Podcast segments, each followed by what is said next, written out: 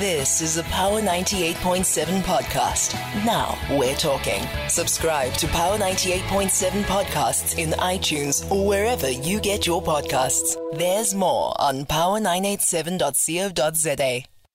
Getting you what you need to know. Power Talk. Weekdays 9 a.m. to noon on Power 98.7. Believe it was Neil Armstrong upon landing on the moon where he said, Mine is one small step for mankind, but it's a giant leap for humankind because it changes the way we see the world. And I think the Constitutional Court's decision and uh, judgment in 2020 that said that Parliament had to amend electoral laws to make provision for independent candidates was that small step for humankind. And then another small step was yesterday after uh, a motion was brought forward by. Um, uh, an organization representing independent candidates, Build One South Africa, the Rivonia Circle, and a few other friends of the court who said it's all good and well to have independent candidates who can now participate in a national and provincial election next year but they are individuals. They do not have deep pockets the size of political organizations. They do not have um, access to big public platforms like the media. They do not have budgets for huge, massive campaigns, billboards, booking stadia, etc.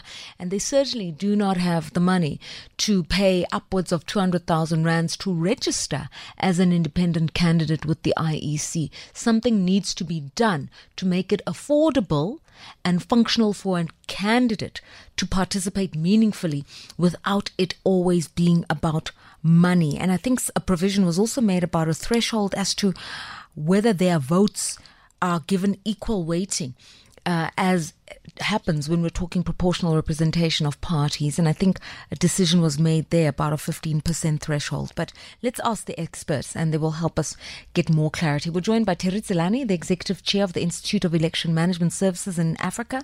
Dumelan Terry Tselane.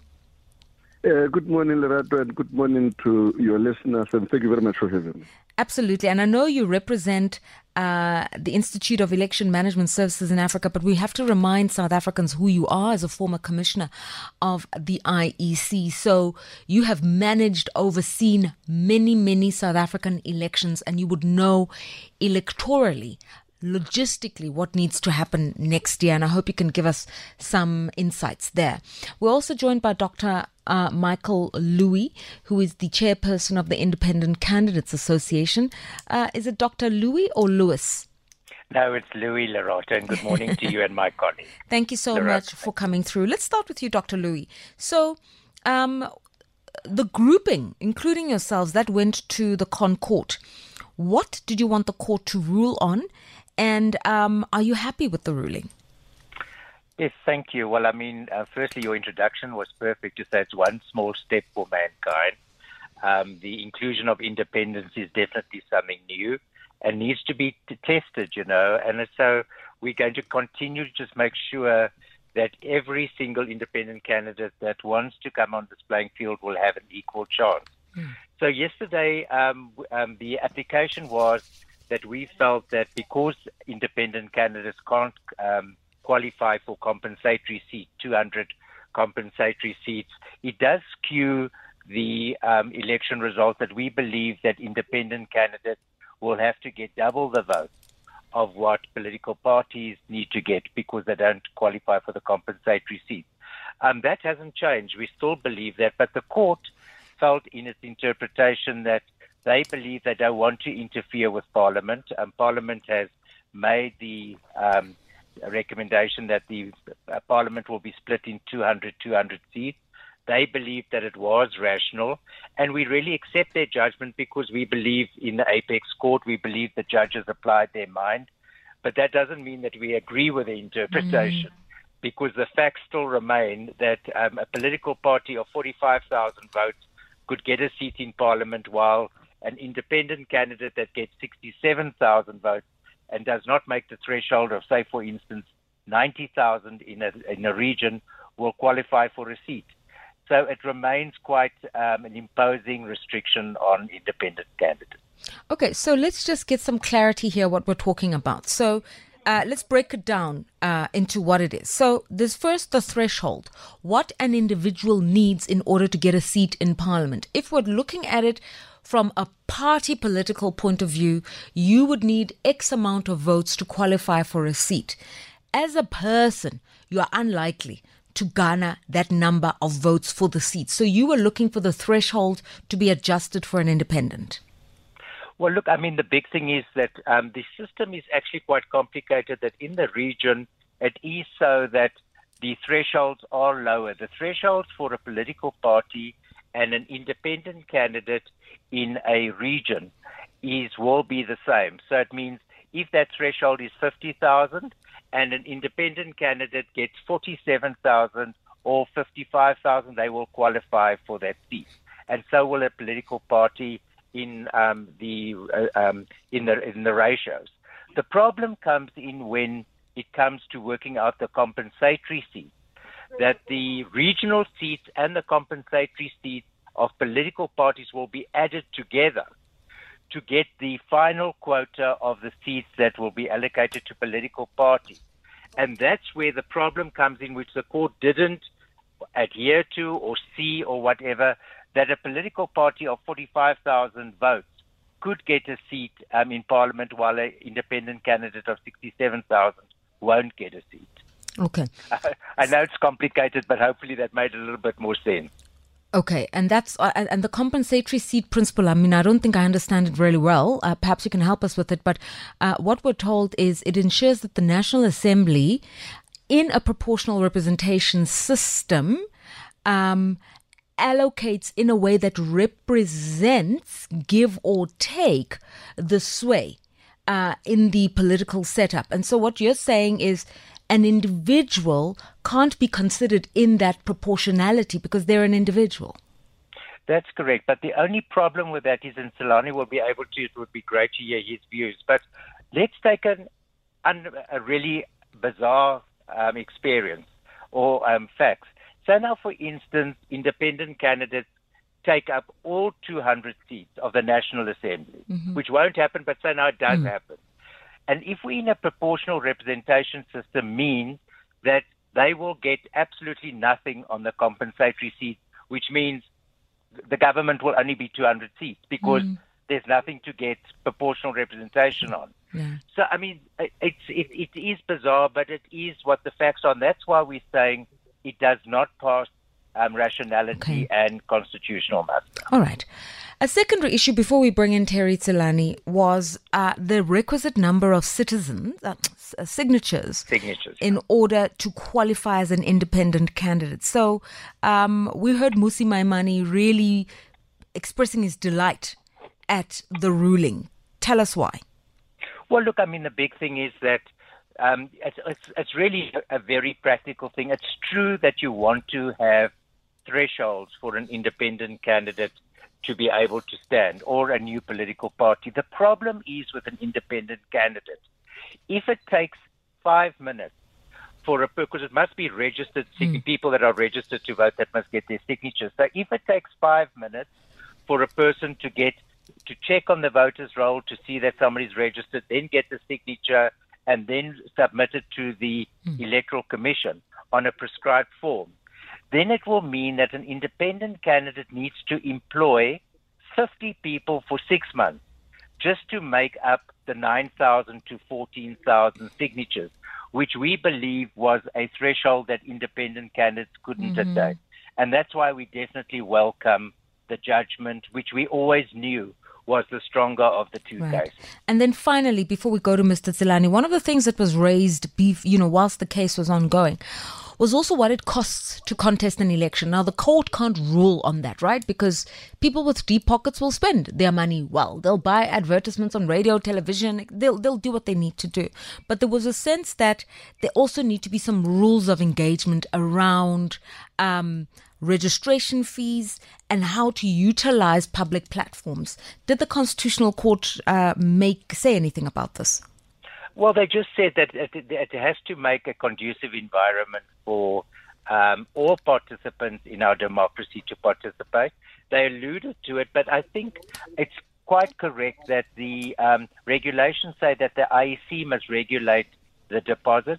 And the good thing about that is, is that I really believe in the IEC. I believe in their competence, and they did make the threshold for independents to register less than that of political parties. So I think they are trying to reach out to make it as easy for political okay. parties as possible. Okay, enter Terry Tselane into the conversation. Okay, so we've heard from the Association of Independent Candidates. Now let's talk about what now needs to happen. The Constitutional Court rules. It now falls on the IEC to create those conditions, whether it's registration, uh, funding issues, uh, campaign messaging. What happens now, Tate Tselane?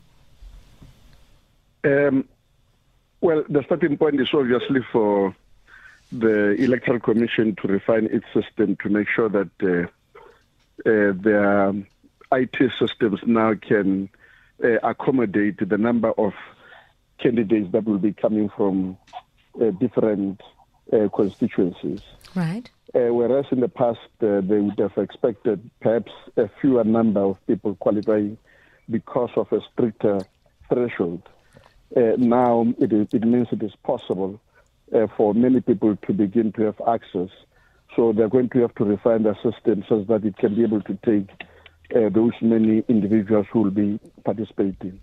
But remember, as uh, Dr. Lewis has indicated, that uh, the issue of uh, signatures is not the only requirement that is used to deter those who are not serious players uh, there is an issue of the deposit that also still has to be paid. That still has to be paid, and therefore we believe that uh, that would actually act as a deterrent for people who are not serious uh, players in the political space.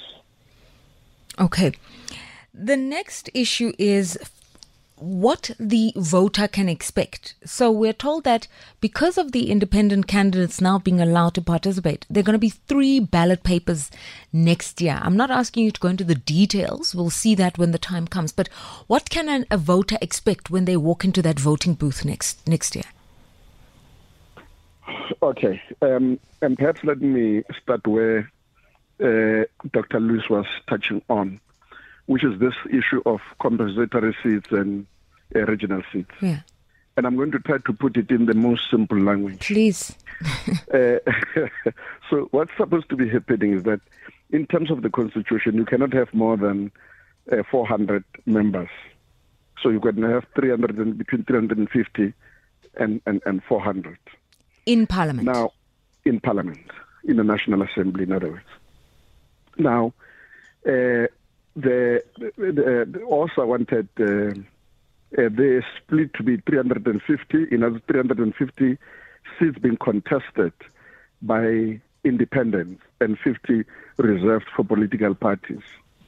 But the big, the big issue there was that this uh, had a, a, risk of what they call overhang.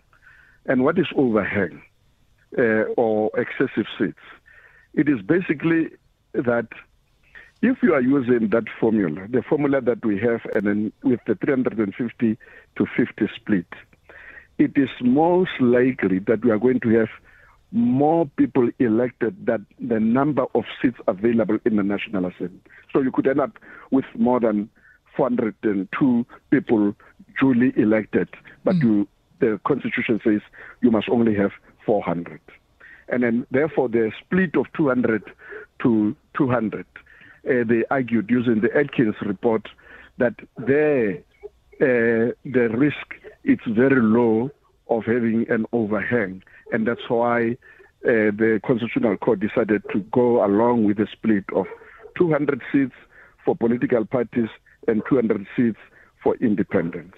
Mm. But when you go to uh, the 200 seats of the independents, it does not mean that they're going to be contested by people who are coming as independents alone. Mm. Political parties will also be fielding candidates in that area, but those candidates uh, contesting the regional seats, but under the banner of an organization. Please explain that to us. Please explain to us how that works. Where, where an independent, so, my understanding as an independent is that Lerato Mbele says, I'm running for an election.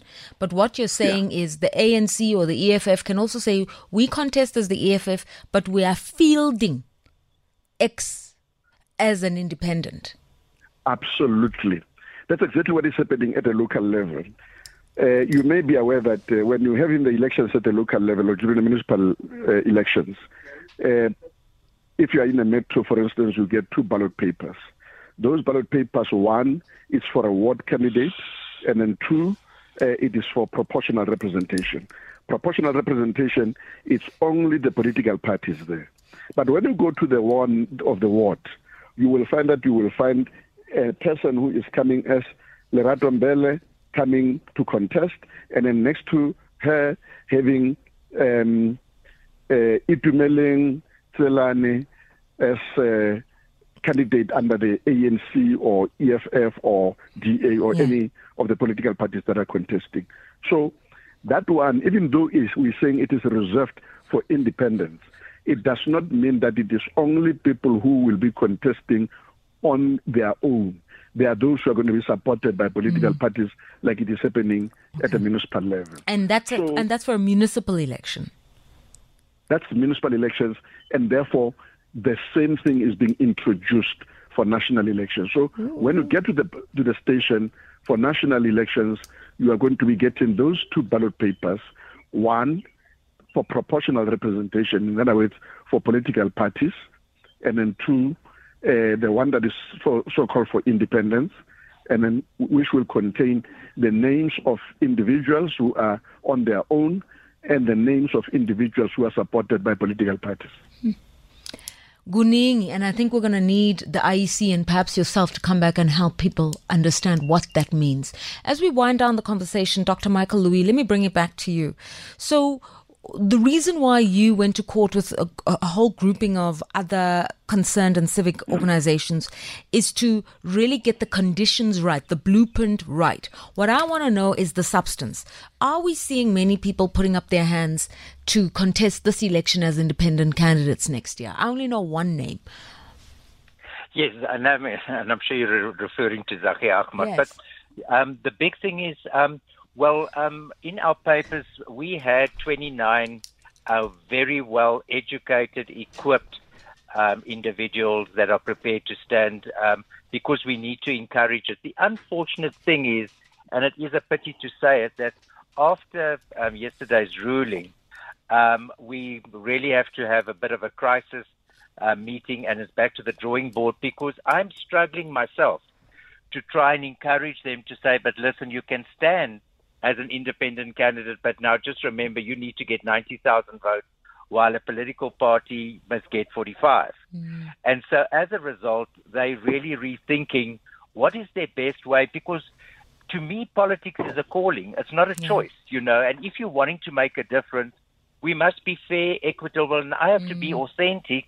If you're going to put a lot of money down, and look, the deposit is one thing. I can tell you a campaign will cost you anything from 500 to a million rand. Mm. And if you don't get in, you lose it. Mm. So it's a big risk, and I need to be a a good custodian of my constituencies and my um, uh, members right. that are, are going to stand. Right. And um, today I'm struggling to motivate them. Yeah. Maybe tonight I'm going to feel a little bit better if Terry makes okay. me uh, understand why I should motivate them. Okay, we'll follow this up uh, in due course. Dr. Terry, I'm sorry, and I know we're late for the news. I have one question. If a political party has financial problems and they're probably facing liquidation, should they, are they allowed to contest an election? um, there are requirements for a party to contest the elections, and then um, the issue of that are not yet finalized in courts um, cannot be used uh, to remove a party from contesting the elections. Okay. I think uh, that's an answer for the listener. Time for the news. Thank you, gentlemen. You've been listening to a Power 98.7 podcast. For more podcasts, visit power987.co.za or subscribe wherever you get your podcasts.